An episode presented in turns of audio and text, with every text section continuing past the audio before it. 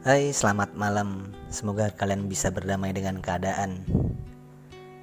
Entah yang baru merasakan kehancuran atau yang sedang mengobati kelaraan. Oh iya, kali ini saya akan membahas tentang hubungan dan kesetiaan nih. Banyak hal menarik yang perlu kita ketahui. Kita bahas tentang status hubungan dulu deh. Uh, mungkin di usia segini emang rada riskan ya. Bener-bener usia dibilang matang untuk menjalin sebuah hubungan. Bukan hubungan yang main-main, tapi hubungan yang serius. Bagaimana tidak, kan kita dituntut sama diri sendiri lebih selektif. Hati-hati dalam milih pendamping. Buat kalian semua yang punya pacar nih, arahkan mereka ke dalam hubungan yang layak. Layak kayak gimana sih?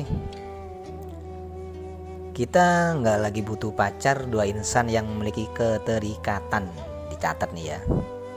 Yang mungkin hanya bersifat status dan juga gengsi biar nggak dibilang Jonas. Bukan kayak gitu. Poin pentingnya di sini yang kita butuhkan ialah seorang pasangan. Kenapa mesti pasangan? Ya tentu pasangan itu dua insan yang memiliki keterkaitan Sebab mereka memiliki peran dinamis. Bisa jadi sosok ayah, sahabat, kekasih, kakak Siapa pun yang kita hendaki. Karena pasangan memiliki banyak makna di dalamnya. Saya yakin pasti ada rasa gejolak di dalam diri kalian. Entah itu tentang kriteria, tuntutan keluarga, atau faktor lainnya. Kita nggak butuh lagi main-main. Jadi intinya saat ini kita hanya perlu memantapkan hati. Bukan ngomongin pasangan yang sempurna Enggak. Sempurna itu bisa dibentuk sama-sama. Apalagi bahagia. Bahagia itu juga bisa dibangun sama-sama. Kita nggak mungkin lah stagnan di tempat yang sama Mengeluh-ngeluhkan hubungan kita sama pacar kita mengeluh-ngeluhkan kesempurnaan sedangkan kita nggak pernah tahu ke mana harus berjalan simpel aja sih buat kalian yang udah beranjak serius rubah pemahaman kalian tentang hubungan. Apalagi jatuh hati di usia saat ini itu benar-benar butuh usaha. Kerja keras dan perjuangan lah. Nggak semudah anak ABG yang paginya bilang I love you. Besoknya ngomongnya kasar dan segala macem nggak kayak gitu. Dan endingnya ngajak pisahan kalau udah mantep bangun komitmen. Jangan main-main. Jangan cuma habis manis sepa dibuang. Atau yang lagi tren sekarang nih kakak hubungan tanpa status. Sorenya ngomong sayang malamnya ngomong nyaman. Eh nggak taunya besoknya jalan sama orang lain.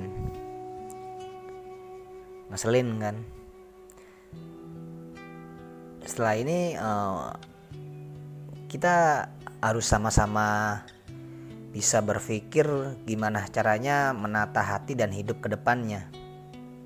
Tentunya dengan sebuah perencanaan dan balik lagi semua bakal ada garis kehidupan uh, dari sang pencipta sih.